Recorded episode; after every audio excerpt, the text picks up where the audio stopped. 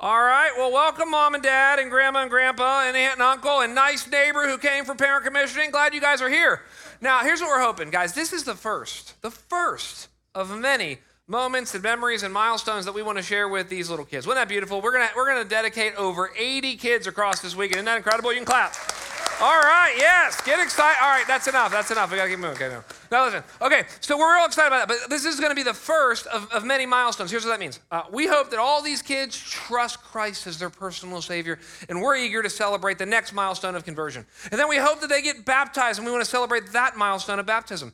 And then we, we mom, dad, it's going to be here before you know it. They're going to graduate, and they're going to go to college or trade school or into the workforce, and we're going to celebrate sending them. But you know what we love to celebrate? We love to celebrate sending them on short-term mission trips. Guys, we have 113 people leaving on Saturday to head to Mississippi and Tennessee. It's our students going on their mission trips. Isn't this incredible? I know, I know, I know. All right, calm down, calm down. Just, just, just okay. Okay, I know we're all excited. Now, listen, listen, okay. So here's why we love mission trips because you've been told this before, okay? You probably said this that you're going to be in the same place a year from today that you're at today except for the experiences that you have and the people that you meet and the books that you read. And when they go on this mission trip, it's like a discipleship microwave, okay? They're going to have unbelievable experiences and they're going to meet people, and a few of them may even read a book on the way. I don't know, okay?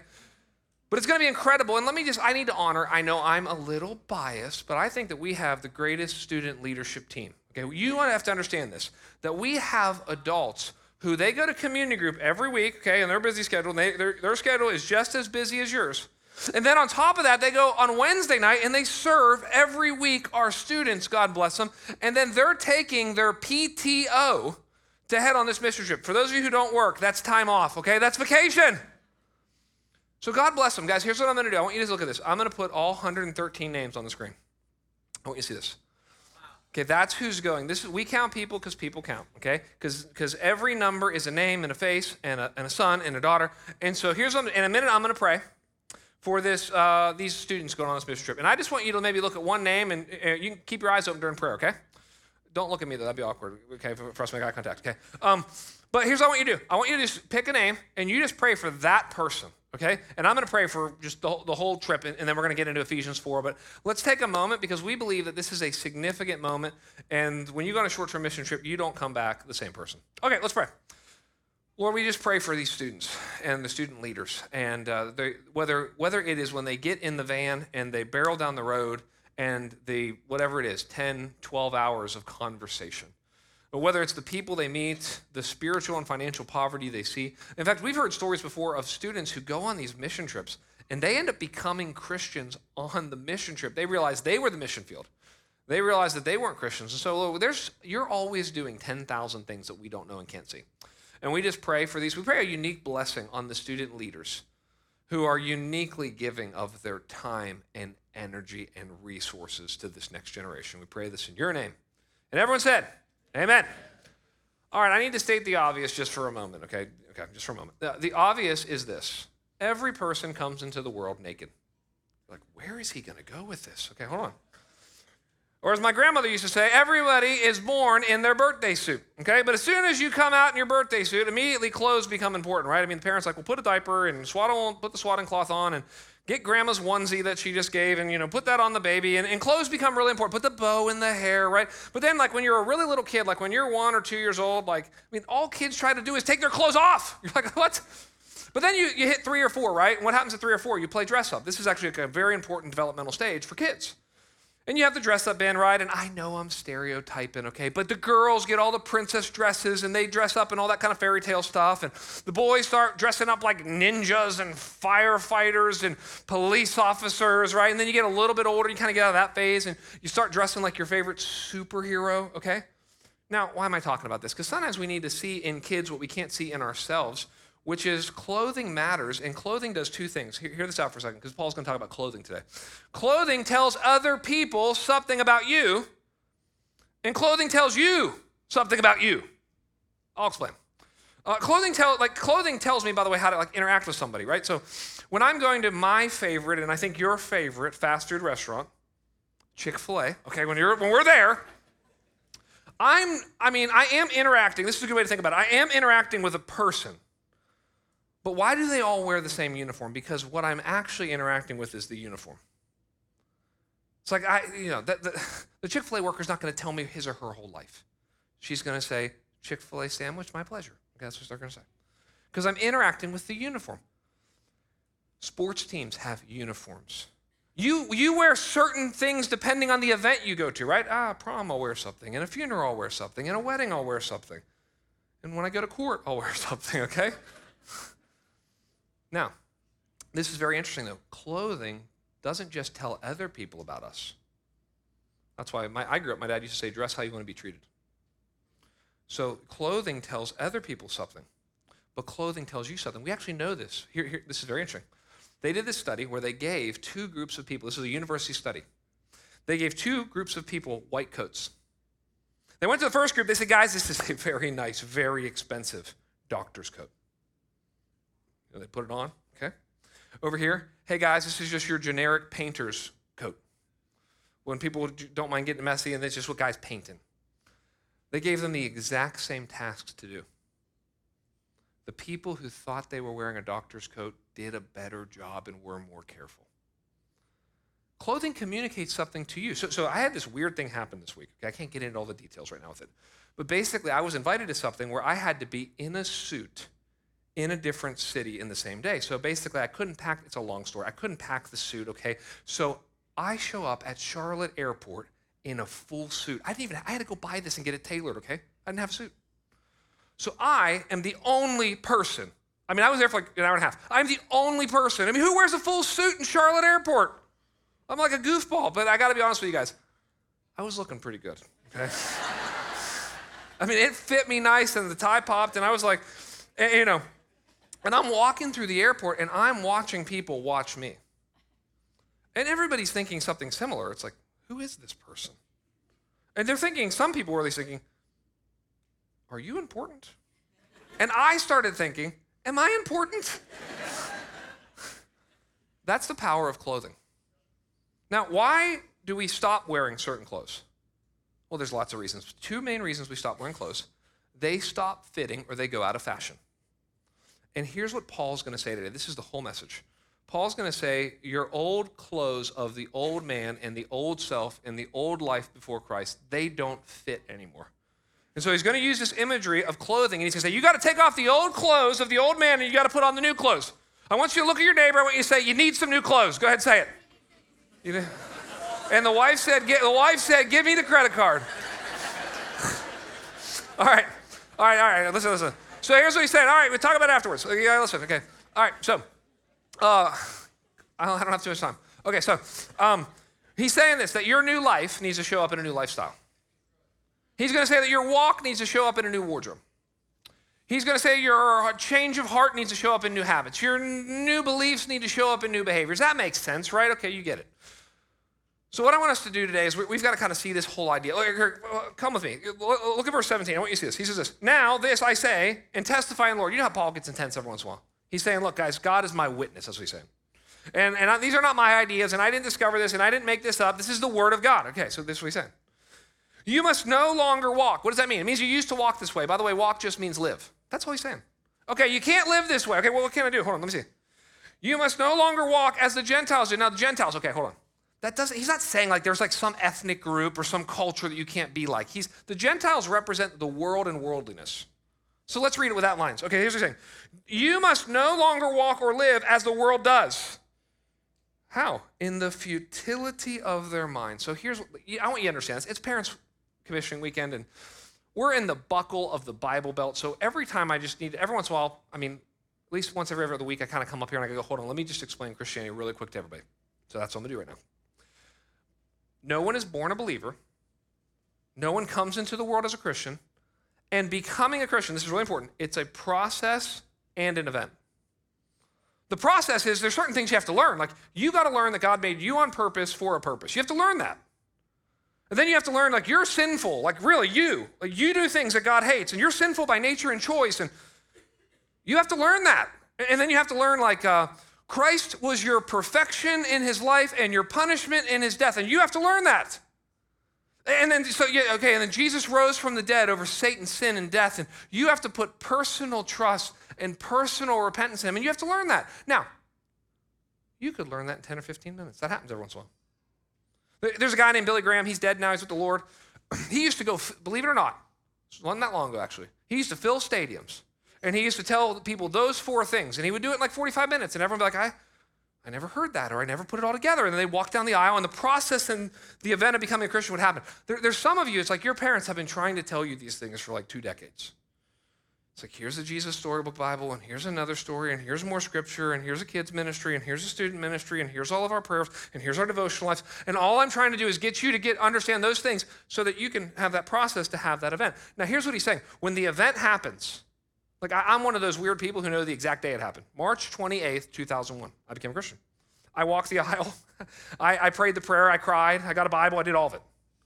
And my life, I'm 16. My life immediately changes. No one even needed to tell me. I mean, I started to read my Bible, but it's like I just knew. I knew you don't do these certain things, and I stopped doing them. I mean, not perfectly, but progressively. And I knew there were certain things I new ways I needed to talk, and new ways I needed to relate, and things I needed to stop doing, and other things I needed to start doing. And this is really cool. No one told me because the Holy Spirit was inside of me. And he's saying, here's what he's saying when you become a Christian, your life has to change. And that's the religious part of it. But here's the other part. And you want your life to change. And then he's saying this. Now, this is really, we got to talk just, okay, I know we got a lot of guests in here, so you're just going to have to listen to this part just for a second, guess.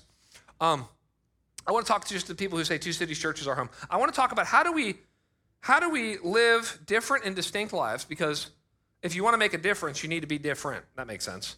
Okay, so how do we do that in a world uh, that's very different than us. Like, how do we be in the world and not of the world? Well, let me tell you how to do it and how not to do it. Well, first, how not to do it. I'm gonna give you four ways not to do it and one way to do it, real quick. This is helpful, I think. Okay, first of all, the way that you cannot interact with the world is through compromise. This is the, this is the project of theological or Protestant liberalism. This is the project of Protestant liberalism for the last 70 years, and it doesn't work. And it's like, let's water down what we believe. Let's throw the pride flag out front. Let's act, let's just basically be the neighborhood Rotary Club. Do you know this? There's not one theologically liberal denomination in the world growing, obviously.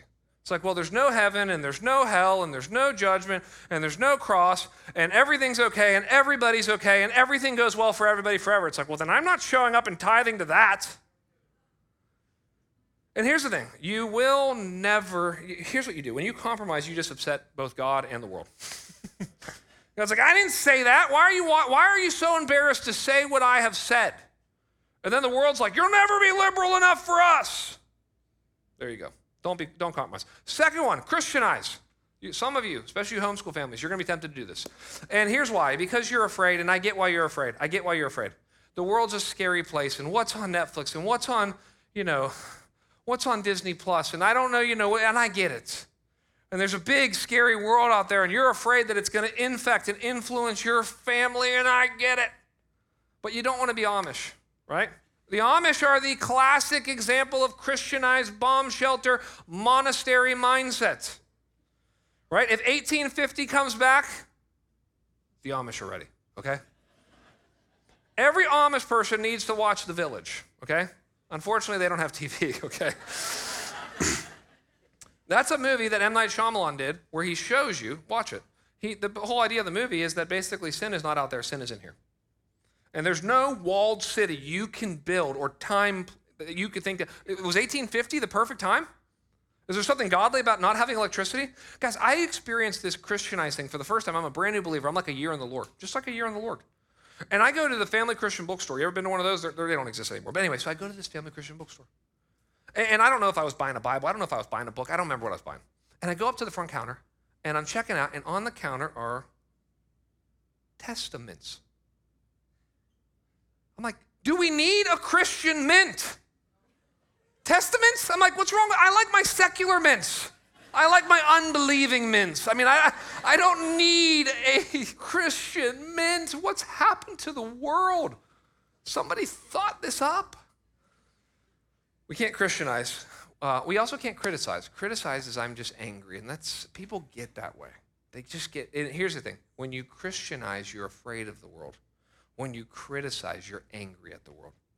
This is the independent fundamentalist churches. They're the ones who put fun in fundamentalism, okay? Yeah, no, they don't.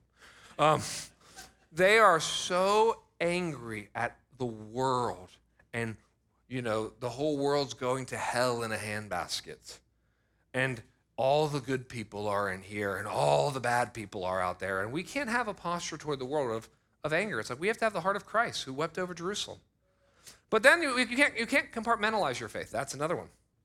That, this is the temptation probably for most of us. Um, it's been said there was a uh, famous philosopher um, and uh, seminary professor, and he, he said that the average Christian finds their Christian faith privately compelling but publicly irrelevant. You're doing your Bible recap, you're doing your devotion, you're with your community group. Maybe you're even in here right now and you're like, this is interesting. This, but then you leave and it was privately compelling but publicly irrelevant. No one knows you're a Christian at work except for you and Jesus. So, what we're trying to do is not compartmentalize or Christianize or criticize or compromise. We're trying to be a counterculture. Okay? I'm not just talking about that kind of coffee that I love, counterculture coffee.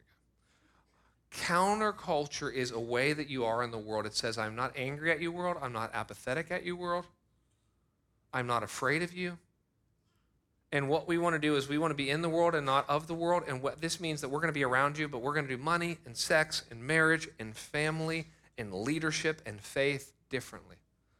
Okay, so that's kind of the introduction. We have to have changed lives but live as a counterculture in the world. And then he tells us how to do this. The battle begins in your brain. Look here, look here, I'll show you this. Uh, go back to verse 17. It says that you must no longer walk as the Gentiles do in the futility of their minds. Okay, so let's talk about the mind for a second. What, is, what does it mean if something's futile? If something's futile, it means it's not accomplishing the purpose for which it was created. Some of you are familiar with the idea of a broken body. That makes sense. You're like, yeah, yeah, our bodies break down, especially as we age. You know, eh, okay, there's broken bodies and there's broken brains. And he's saying, okay, the, the, the human brain, the human mind is not working the way God created it in the unbeliever. See, we're supposed to wake, like you're supposed to look at me and I'm supposed to look at you and I'm supposed to be like, oh my goodness, you guys are made in the image of God. I'm supposed to look at you and think about God. And you're supposed to look at me and think about God. And we're supposed to look at the creation and think about the creator, and we uh, our brains are broken, so we don't do that. So he says, but I want you to see what he says about the mind. Look here, this is look at verse 18. He says, they're darkened in their understanding. So that's the second thing he says about the mind. Okay, third. They're alienated from the life of God because of ignorance. That's the mind again. That is in them due to the, oh, he's going to go uh, one level deep, due to their hardness of heart. So if you write in your Bible, you might want to write this psychology of unbelief. Paul's the first psychologist. Paul, because he has revelation, he's going to go, guys, hold on, hold on. Let me pull the, let me pull the curtain back and let me show you behind the curtain what's called a psychology of unbelief. Why do people not believe in Jesus? Well, he says there's darkness of understanding, and then he says, well, they, are ignorant. And then he says they've got a hard heart. Look at verse 19. They've become callous. Okay, so you're telling us twice about a hard heart? That's interesting. And they've given themselves up to sensuality and greedy and to practice every kind of impurity. But that is not the way you learned Christ. By the way, it didn't say learn about Christ, learn Christ, because Christ is alive. Assuming that you've heard about him and were taught him as the truth is in Jesus. Okay, so we just got to talk about the mind just for a second here. Okay. Paul's telling us two things, and we need to hold them in tension. The first is he's saying, okay, why don't people believe? Because they're ignorant. Now, I've told you this before, but man's greatest problem, theologically speaking, is that he or she's ignorant your greatest problem is not that you're going to hell for the unbeliever. It's not that you're a sinner. It's not that the wrath of God is on you. You're like, well, well that, that sounds like a big problem. No, your greatest problem is that you don't know those things. Ignorance, this is why preaching and teaching exist, because ignorance is man's number one problem. But I know what you're thinking. You're like, but Pastor Kyle, I don't get it. Because I told my son. I told my son about the cross and I told my daughter about the resurrection and, I, and I've shared Christ with them and they still don't believe, but they're not ignorant anymore. So what's going on there? Do you, well, do you see what it says in verse 18 and 19 and 20? Bad news. It's going to get awkward for some of you who are not believers. Just for a second. It's saying the reason you don't believe, it's not, it's because the mind is moral and you have a hardened, calloused heart that doesn't want to believe. Here, here's why this was important. Let's pick on the college students for a second. They're not here anyway. Okay, they're all, they're all. We'll pick on them while they're not here. Okay, uh, I did college ministry for ten years. Why do more college students not believe the gospel? I know what they'll tell you. They'll say, "Well, it's the problem of evil." It's the problem of suffering, is what it is. It's that I, I'm really struggling with Darwinian atheistic evolution. It's that I'm just not convinced about the resurrection, the bodily resurrection of Jesus Christ. It's like, mm, I don't think so. Now, let's give the devil his due. Maybe 1% or 2% of people really feel that way. Here's what most people are not saying I still, would, I still want to sleep with my girlfriend. I don't want to give up my sinful habits. I would like to remain the Lord of my life, but no one wants to say that. Guys, the best books on apologetics have already been written. Apologetics just means the defense of faith. They've all been written. There'll be more that'll come out. They've all been written. Because way before Netflix and way before social media, there were people way smarter than us that all they ever thought about were these questions. That's all they ever did. And all they did all their life was write unbelievable answers, and there are answers to all those questions. And here's our job, Christians our job is to help people with their ignorance God has to deal with the hard heart. Okay, what we hope for is repentance. That's what the mind needs. The mind needs repentance. Here's the modern word for repentance, because repentance is kind of a religious word. So let me give you like a, a modern word for repentance paradigm shift. You ever have a paradigm shift? Paradigm shift is I, I think differently about this now. And because I think differently about this now, I actually live and interact in the world differently. And it's like, that's repentance. Repentance is uh, I no longer see men and women as sexual objects to be objectified. I now see them as image bearers of God who will live somewhere forever, people for whom Christ died, some of them my very brothers and sisters in Christ. And if I actually saw, thought about him and her, him or her that way, that would really help me in my struggle with lust. Uh, we have to think differently. It's, it's not just, uh, uh, you know, okay, I'm not coveting. No, no, no, no. I, I, I now see that everything is God's and it's all stewardship on my part. So the first thing he says is we got to work on our minds. The second thing he says is we got to work on our relationships. Here, I'll show you this. Here, turn with me. Verse 22. He says, "Put off the old to put off your old self." See, that's clothing. He's using the language of getting undressed and dressed, which belongs to your former manner of life and is corrupt through deceitful desires and to be renewed in the spirit of your minds, and to put on the new self, there it is again, created after the likeness of God in true righteousness and holiness. Therefore, look at this. Having put away all falsehood, let each one of you speak the truth with his neighbor, for we are members of one another. So here's what I want you to know. For the rest of the time, from verse 25 to 30, okay, all he's going to do is talk about how we are to live in the context of relationships. And here's why because your life, and you know this, your life is only as good or bad as the relationships in your life, right? Have you ever seen, and I've seen this and it's sad, have you ever seen dads dying of dementia? Eh, that's terrible. When you see that happen, it could be mom, it could be dad, it could be whatever. It's, it's heartbreaking and it's very hard for multiple reasons on a family. You know what's even worse? When all the siblings are fighting. Oh, it's like almost more than you can bear. It's like dad's dying, and all of the horrible, toxic nature of these four siblings and everything they've not dealt with for 20 years is now coming up. It's like you can barely stand it. They're like fighting over the will and the inheritance as dad's there dying. That happens. Uh, uh, uh, or how about this? I've seen I've seen marriages that I mean marriages if marriages are strong and, and by the way you I'm telling a lot of you are still very young it's like figure this out now because I, I, you do not want to be in your 50s stapling and duct taping your family together after 20 years of horrible decisions and learning how to relate. Okay, so what you want to do is you want to figure this out. And so you want to work on your marriage because I've seen families. I've seen families in the church and, and you know, things don't go well financially for them. This happens. The stock market goes sideways. People lose their jobs. And if people's marriages are fine, it's like, we can handle this. It's like we're going to, you know, what do they say? Like, uh, you know, a good marriage makes the good times twice as good and the bad times half as bad. But have you ever met someone who's got like a two out of 10 in their marriage? Whew.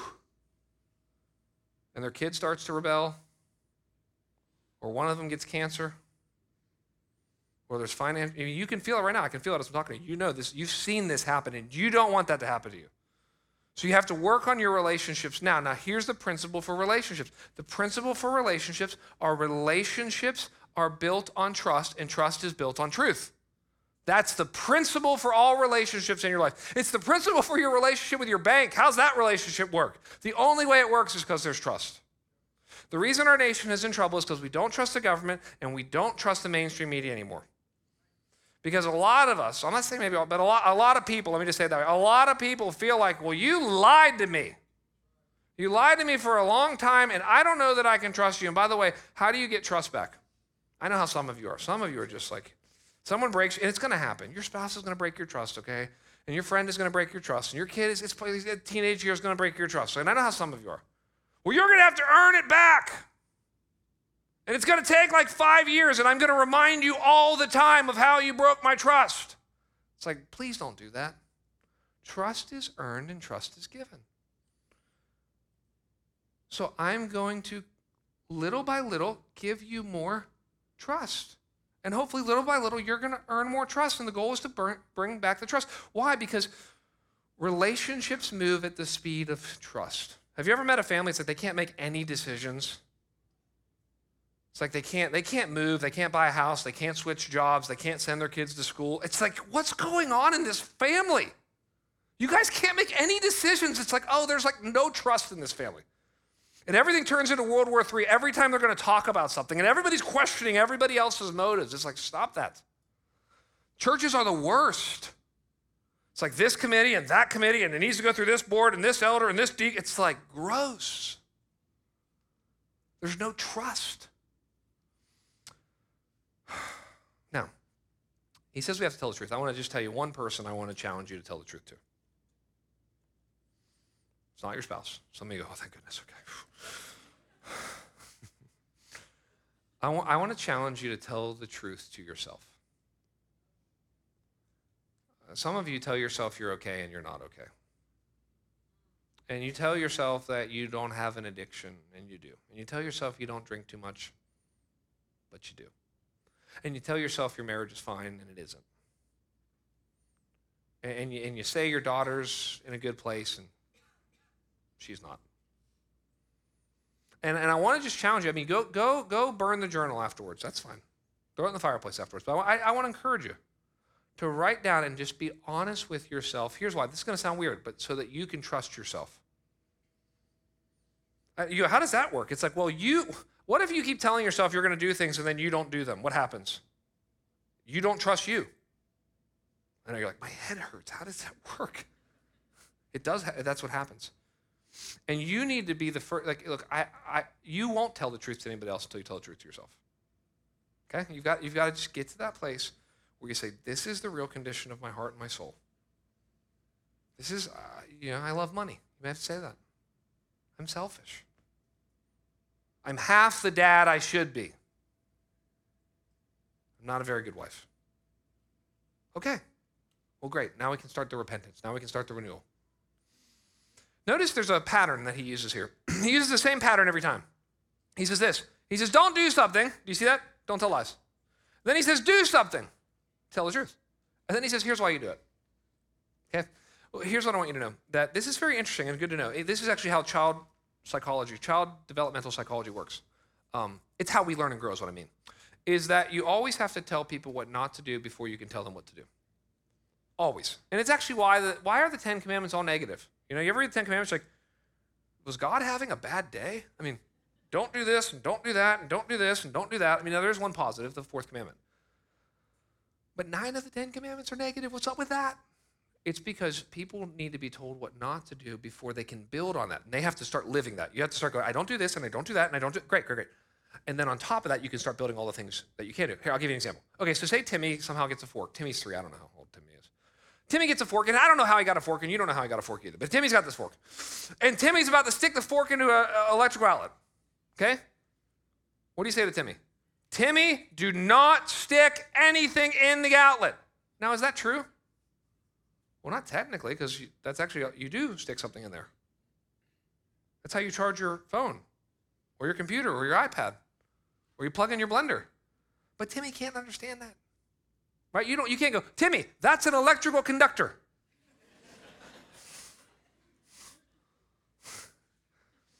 Only later, once you've been told what not to do with something, can you later be told what to do with something.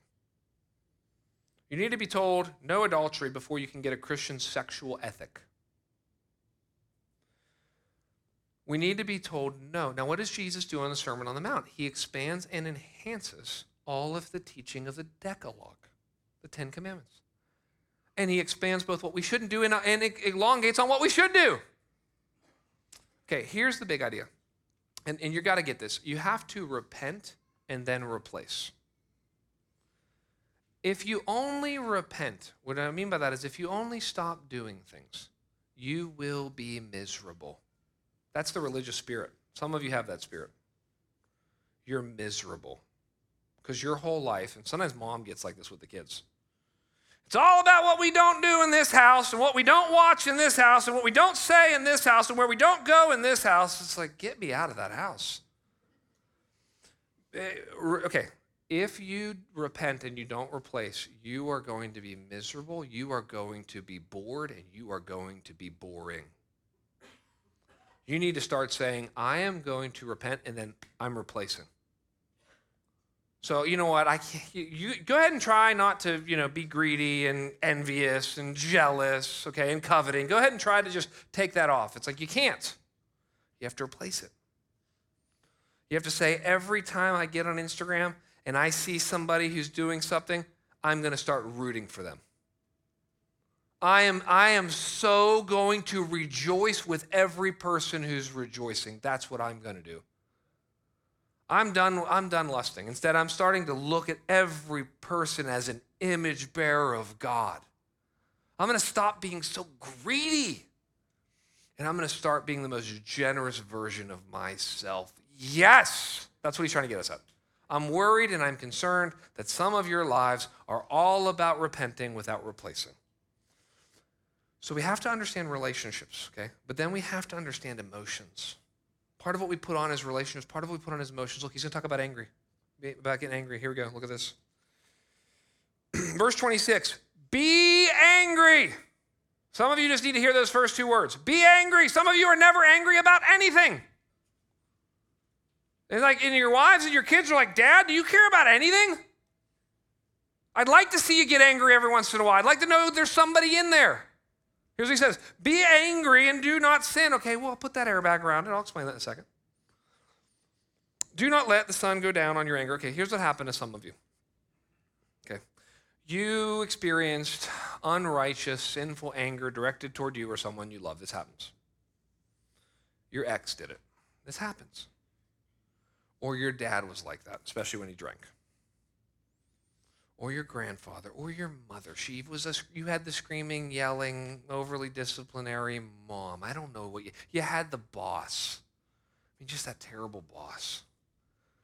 And he got angry and he took something away from you and you didn't get the raise and he just, and it's just like, and you told yourself, you said it, you said, I'm never going to be angry. You know, Freud said that it's interesting that there's two things we t- t- tend to not be able to control our sexuality and our anger. And his observation was he thought that's why they showed up in our daydreams, in our, in our fantasies, and in our nightmares. Because we didn't know what to do with them. If you ever meet a person, and they're like, I never get angry, it's like, you are a dangerous person. Because I know what that means. It means that you get passively aggressive. And it means you don't know yourself, which is kind of scary. And it means that you use all the euphemisms for anger, right? I'm not angry, I'm just frustrated. It's like, ah, you're angry. Okay. We have to get, so some of you need to get angry. Here's why because there's gonna, you need the energy. You need the rocket fuel power that comes from being angry to deal with some of the things that you're going to need to deal with in your life. Some of you need to get really angry that your marriage is still in the exact same place that it's been for five years and it's mostly your fault.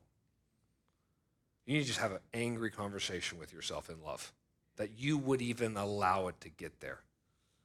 I'm just like, eh, I just feel like, especially these men today, weak pathetic and domesticated. Like I, I okay, you so Lia Thomas. You know who Lia Thomas is? Transgender woman swimmer, aka six four male. Lia Thomas, I was watching about this is all getting public now, and UPenn's probably going to get in big trouble, and the NCAA is probably eventually going to get in big trouble, and they're going to deserve everything that's coming to them. But here's what they did they allowed a six-four male to shower in the women's locker room with all of these women. And not just the UPenn team at the national champions, all the women. Lia Thomas, a six-four man, would go in there, and you know what I'm thinking, and I know it's complex, and I know people are afraid of losing their jobs, and people are afraid of the government, people are blah, blah.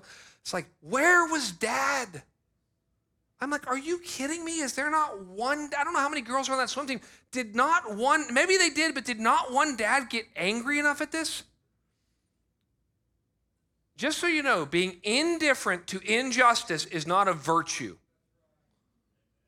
It's like, okay, you know, it needs to be controlled. Okay, this is why he says, do not sin. Okay, here's what this means. He says, do not let the sun go down in anger. You can't only always be angry.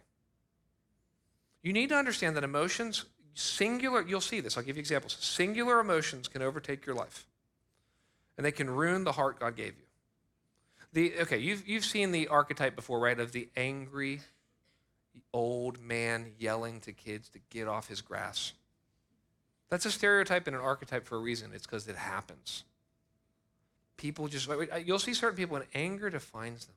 And you'll see certain men in lust, sadly, defines them. And a lot of times you'll meet a certain woman in sadness about something that happened a decade ago defines her. And it's like she's trapped back in 2013 when she lost somebody.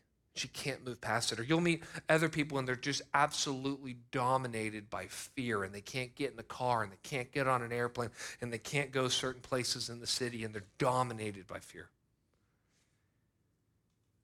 He's saying that anger has a place, but it needs to be controlled and it needs to be integrated. And one of the things he tells us is don't let the sun go down in your anger. Here's what this means. I'm about to step on some toes of some marriages just for a second, okay? You can't sleep on the couch. I know this happens. It normally happens because the husband, usually, I'm stereotyping, he usually can get over things a little bit. He doesn't even know that wife's angry.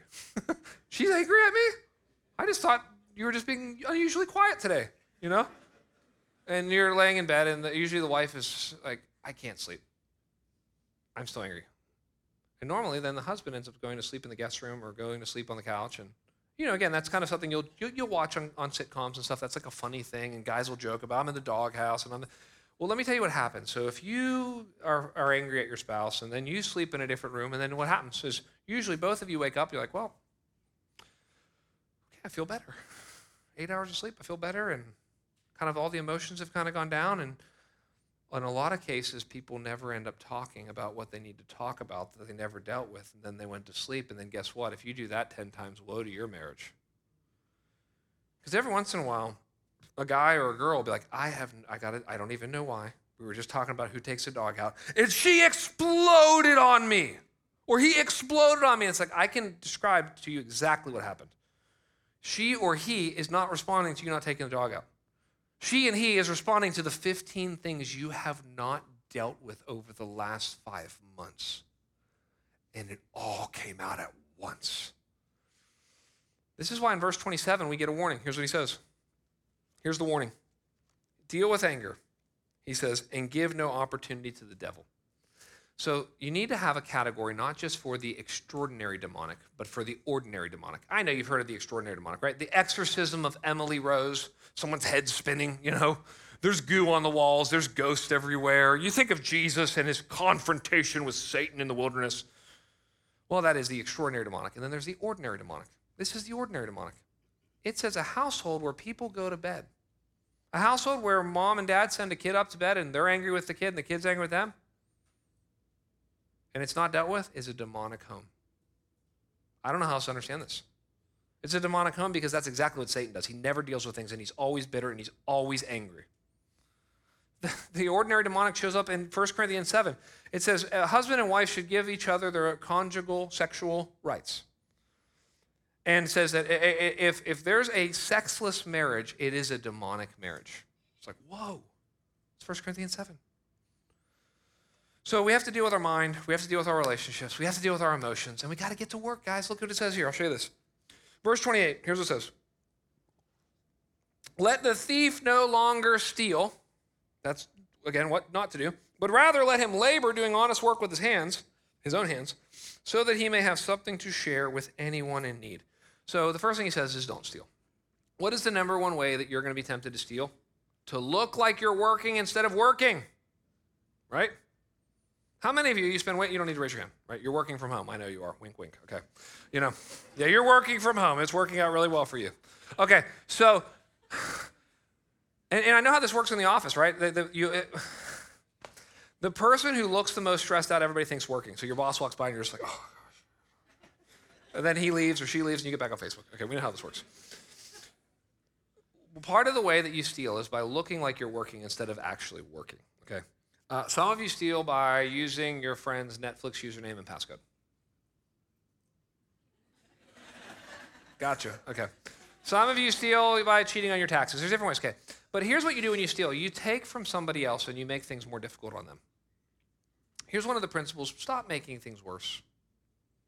That'll be part of if you have that honest conversation with yourself. You got to ask, do I make things worse? Do I come home from work and I just partly because I'm bitter and partly because I'm resentful and whatever. Do I make things worse? Does my husband get home from work and I just decide I'm kind of angry that you didn't have to be at, with uh, me at the kids all day? And so what, why don't I just make things worse when you get home? So people do that all the time. They aim down instead of aiming up. He says, instead, what if you worked? Now, how about this? this is, I know this is a novel idea for a lot of people. It's like work, you know? So, okay, well, God is, God shows up in Genesis 1 as the great worker, very busy. He had a very busy first week creating the universe. The first thing that we're told about God is he's a worker, and then the first thing he does is make us in his image. What does that mean? Part of being made in the image of God is you are meant to work. And we have to tell young people this especially labor creates leisure. Young people get this backwards. They want leisure without labor. They want leisure before labor. It does not work that way. Labor creates leisure we were meant to work. Have you ever seen this? Normally happens to guys. You ever see a guy retire, and he didn't retire to hang out with his grandkids, and he didn't retire to work on some nonprofits, and he didn't retire because he had like four hobbies that are actually making him better and building relationships. Like he just had enough money, and so he retired, and he becomes a shadow and shell of himself. You seen this guy? I know several of these guys. They eat too much, they drink too much, they sleep too much, they watch too much Netflix.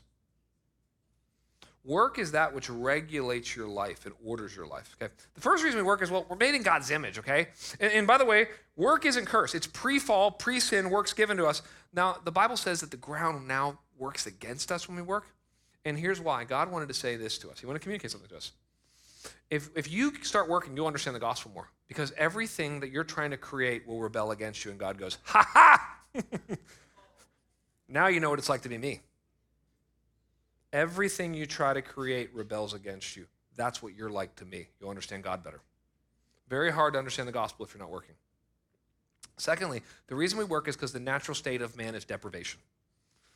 I, you have to say this today because look, all the lights are on. Isn't that amazing? And you're in a temperature controlled room, and you go to Costco or Trader Joe's or you know, Whole Foods, and you just can't believe everything you'd ever want is just right there, and you can just grab it right away and put it in your, and it'll be there tomorrow too, and it'll be there next week, and it's just unbelievable. You have freezers, and you just can't even understand that mo- for most of human history, it was there was a very simple line that if I do not work, I do not eat, which is exactly what the Apostle Paul says in 1 Thessalonians 3. He says, if an able-bodied man won't work, then don't let him eat. Yikes. Now here's what you've been told, and this is just a lie. I want to tell you this. You've been told that you know, the history of humanity is that we've just all been oppressed by other people. Or if you go to certain universities, they'll tell you something like this, which is not true. That they'll say, okay, here's, let me tell you, let me explain the whole history of humanity in a sentence. Men have oppressed women. It's like, okay, that is, that is not the story of humanity. Do you want to know the story of humanity in a sentence? Nature oppressed all of us for thousands of years. That's the story the natural condition of humanity for almost all of humanity is freezing and starving. And we had to do everything we can and work harder than probably any of us have ever worked constantly to bring us out of that. That's how you can get on an airplane.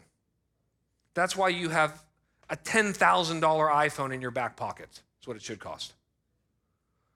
We have the internet. We have cars. It's unbelievable. Everywhere you go, all the time, you control the temperature.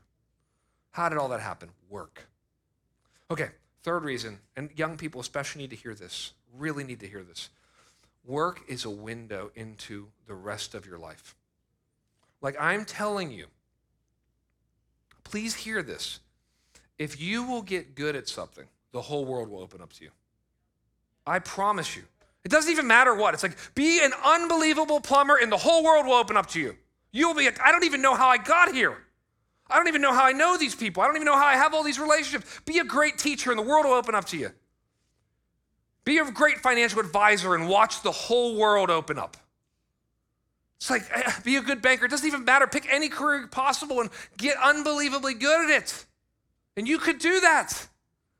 And then, and then he says this, and then you'd have something to share with other people, and wouldn't that be great? Like, I think it's amazing. Don't you think it's amazing? So think of a family of four. Some families of four, I would say uh, many in our church. One person works five days a week and provides for four people for seven days a week. That's amazing. Did you hear what I said? One person works five days a week, provides for four people for seven days a week. What? It's amazing. What if you just did that the rest of your life? What if you just said, okay, well, here's what you want to become? Really, you do want to become this. You want to become a useful person. It's like, well, here I, because by the way, it says you'll have something to share. What does it mean? Money? Okay, that's so low, low resolution. No, not just money. Yeah, you'd have, if, I, if I'm good at something, yes, I will find myself having excess discretionary income. That'll be very nice. But even more than that, I'll have a bunch of skills to help people with. And I'll have done something difficult myself. And so I'll be like, yeah, man, and let me tell you how to buy your first house. And let me explain compounding interest to you. And maybe you're good enough that you could start a business, and then you could give somebody a job, and that would be really helpful. Okay, so he basically says get your mind right, get your relationships right, get your emotions right, get your work life balance right, and then finally get your words right. Uh, this is where we got to end. Here's what he says Let no corrupting talk that's diseased uh, or, or rotten come out of your mouths, but only such as good for building up, as fits the occasion, that it may give grace to those who hear. Okay, now here's what religious people do. and I'm afraid that some of you are religious. Is religious people read this passage and they go, ha ha! There are a couple words I will never say. There's a couple four letter words and I won't say them. In fact, in a religious home, normally what they do is they say, don't say these words and don't say words that sound like these words. Right? Don't say darn. Because darn sounds like exactly. You shouldn't say those words. There's other places that talk about coarse speech, okay? That's not what this is talking about here. Because here's the thing religious people, moralistic people, there's certain words they'll never say while they belittle and demean you all day long. And they feel really good about themselves. Because they would never say those words that are on that one show that you shouldn't watch. Here's the corrupting talk that most of us have gossip. You know what gossip is? It's when you confess other people's sins. You're supposed to confess your sins. That's great. You should confess your sins to just a small amount of people, okay, that you trust. Got it. Gossip is when you confess other people's sins. You know how we do this in the church world? Through the prayer chain. Pray for Sally's marriage. It's not going well. Forward to all. Instead of corrupting talk, and it can come in slander, right? Women are the best at this reputation destruction. I will find out something that's strange about you.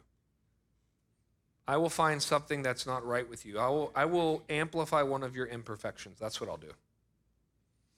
And I will make sure everybody knows it. And I will leverage my social media accounts to follow you home while doing it. It's reputation destruction.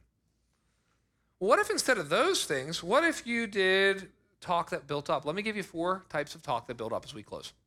Because, do you want to build your marriage? Do you want to build your family? Do you want to build your business? Do you want to build your friendships? And you have to have these four types of talk. First, encouragement, right? Some of you are just so negative. Your kids and your spouse wonder, do they do anything right? Because you're just so great at just telling them everything they do wrong. And part of the reason is because you and all of us, we're more sensitive to negative emotion than we are to positive emotion. So we're more bothered by something bad than we are delighted by something good of the same measure. So you know, you know, your wife could come home and she cleaned the whole house, and you're like, well, why didn't you vacuum this one part? It's like, what's wrong with us? Start encouraging. People need so little encouragement. They really do. Like your kids are di- dying for two things. Dad, will you pay attention to me and will you affirm me? Will you tell me? I'm trying to figure my way out in this world. And could you notice when I do something well? That's what you want to do. What you want to do this week is I want to catch people doing the right thing. And here's the most amazing thing ever. If you catch your wife doing the right thing and you tell her that was awesome and you liked when she did that, guess what? She'll do it again. And so will he. Secondly, gratitude. You got to just be more thankful. Some of you, if you told your spouse you were thankful for them, if you told your kids you were thankful for them, they'd be like, Dad, what, what's wrong? What's wrong? Are you sick? Did something happen? Because it would be so strange and it will feel so uncomfortable for you to even do it. You're going to struggle to, to get it out. But we need an atmosphere of gratitude and thankfulness. How about this? Constructive feedback. I know this one's not as soft. People need feedback. I am still surprised and saddened by I meet people all the time. We have people on our volunteer teams, or we have people in certain environments, or we have people apply for jobs, and they're so obviously not good at something that no one's ever told them, which is very uncomfortable for me. You know, you don't want to meet somebody and they're old and they don't know who they are. It's like you meet somebody like you're 60 and you're not good at this at all, and no one ever told you, and I don't know how that happened. Because if someone would have told you this at 20, then you could have gone on a different path and trajectory in your life, but nobody loved you enough to tell you you weren't good at something. So know that that's loving when people do that with a loving heart. Finally, what about just wisdom? We need wisdom. We need practical advice. I mean, how many of us, right? We had good mom and good dad, but we got in the world like, why didn't anyone ever tell me about these things, right? It's like we need help in our lives. If you want your marriage to grow, if you want your family to grow, You've got to use words that build up. And if you will do those four things, you would wake up in six months and your family would feel so much different than it does right now. And here's why. He gives us the final reason. Here it is. It's just this is how he ends. Verse 30. And do not grieve the Holy Spirit of God by whom you were sealed for the day of redemption. He's saying this, and I don't understand this. There's a mystery in this. He's saying the great God of the universe, somehow, I don't know why, but somehow he's so tied himself in with you, relationally and emotionally and personally, that you can actually grieve God by sinning. You can make the Holy Spirit sad when you sin. It's like, what? Yeah, the, the, Bible says three things you can do to the Spirit you can grieve him, you can quench him, and you can resist him. Did you know that? And here's how you grieve the Holy Spirit you grieve the Holy Spirit when you do sinful things. It's like you, you start having that corrupting talk, it's like you're just, you're just grieving the Holy Spirit. When you're stealing and you're not working hard, it's like you're grieving the Holy Spirit. But it's interesting. The Bible also says you can quench the Holy Spirit. Now, what's that? Now, people talk about that. Why, why grieve? Why quench? What's the difference? Quench is when you don't let the power of the Holy Spirit work through you to do the right things. Listen, the Holy Spirit, you're quenching the Holy Spirit by not being encouraging to your kids. You're quenching the Holy Spirit by not being more generous. You're quenching the Holy Spirit by not working hard. But some of you, it's, it's Parent Commission Weekend, and I thought about you. Look, some of you, I'm afraid you've been coming around, or maybe this is your first time here, and the Bible says you can resist the Holy Spirit. Did you know that? You can feel the Holy Spirit coming and saying, I want you to believe, I want you to repent. And you can resist. Now, this is interesting. God says we have to come to Him on His terms, on what His Son has done, but not just His terms, in His timing. You ever wonder why does the Bible say, today, if you hear His voice, don't harden your heart? Why? Because he doesn't come knocking every day. So if you're here today and you feel like the Holy Spirit is speaking to you, you say, I've never had that life change. Today I had the process and it's time for me to have an event. I'm going to give you a second when we pray just to give your life to Christ. For the rest of us, I want us to look toward what he said. You're sealed for the day of redemption. Here's what that means. Here's the hopeful word Paul ends on. He's saying, look, it's going to be a lot of work to put these clothes on and to, and to try to become the godliest version of yourself. But uh, guess what happens at the day of redemption? When you die or when Christ returns, guess what happens? What you've been working toward for 10 decades, Jesus Christ completes in the twinkling of an eye. it's like you've been trying to be the godliest version. I'm going to glor- I'm going to give you glorification. You're going to get to be just the godliest version, the sinless version of yourself in the twinkling of an eye. And it's there that we're not going to be wearing any old clothes or new clothes, but instead Christ is going to put on us the robe of his own righteousness. Let's pray. Lord, if we're in here right now and we would just we say, look, I am I have resisted the Holy Spirit. I just want to give people just a chance to say, ah, look, I want to give Jesus my sin and myself. I don't want to resist you. Jesus says, I stand at the door and knock, but we have to open up. Lord, you draw, but we have to decide. Lord, you call us, but we, we've got to make the commitment. Lord, I pray if there's anyone here who would just say, I want to, Jesus, I want to give you my sin and myself. I want to turn from trusting in myself to trusting in Jesus. I pray they do that. Lord, for the rest of us, would you help us to take off the old man or woman and put on the new man or woman, Lord? Would you help us to be different and distinct, knowing that's how we're going to make a difference? We pray this in Jesus' name. Amen.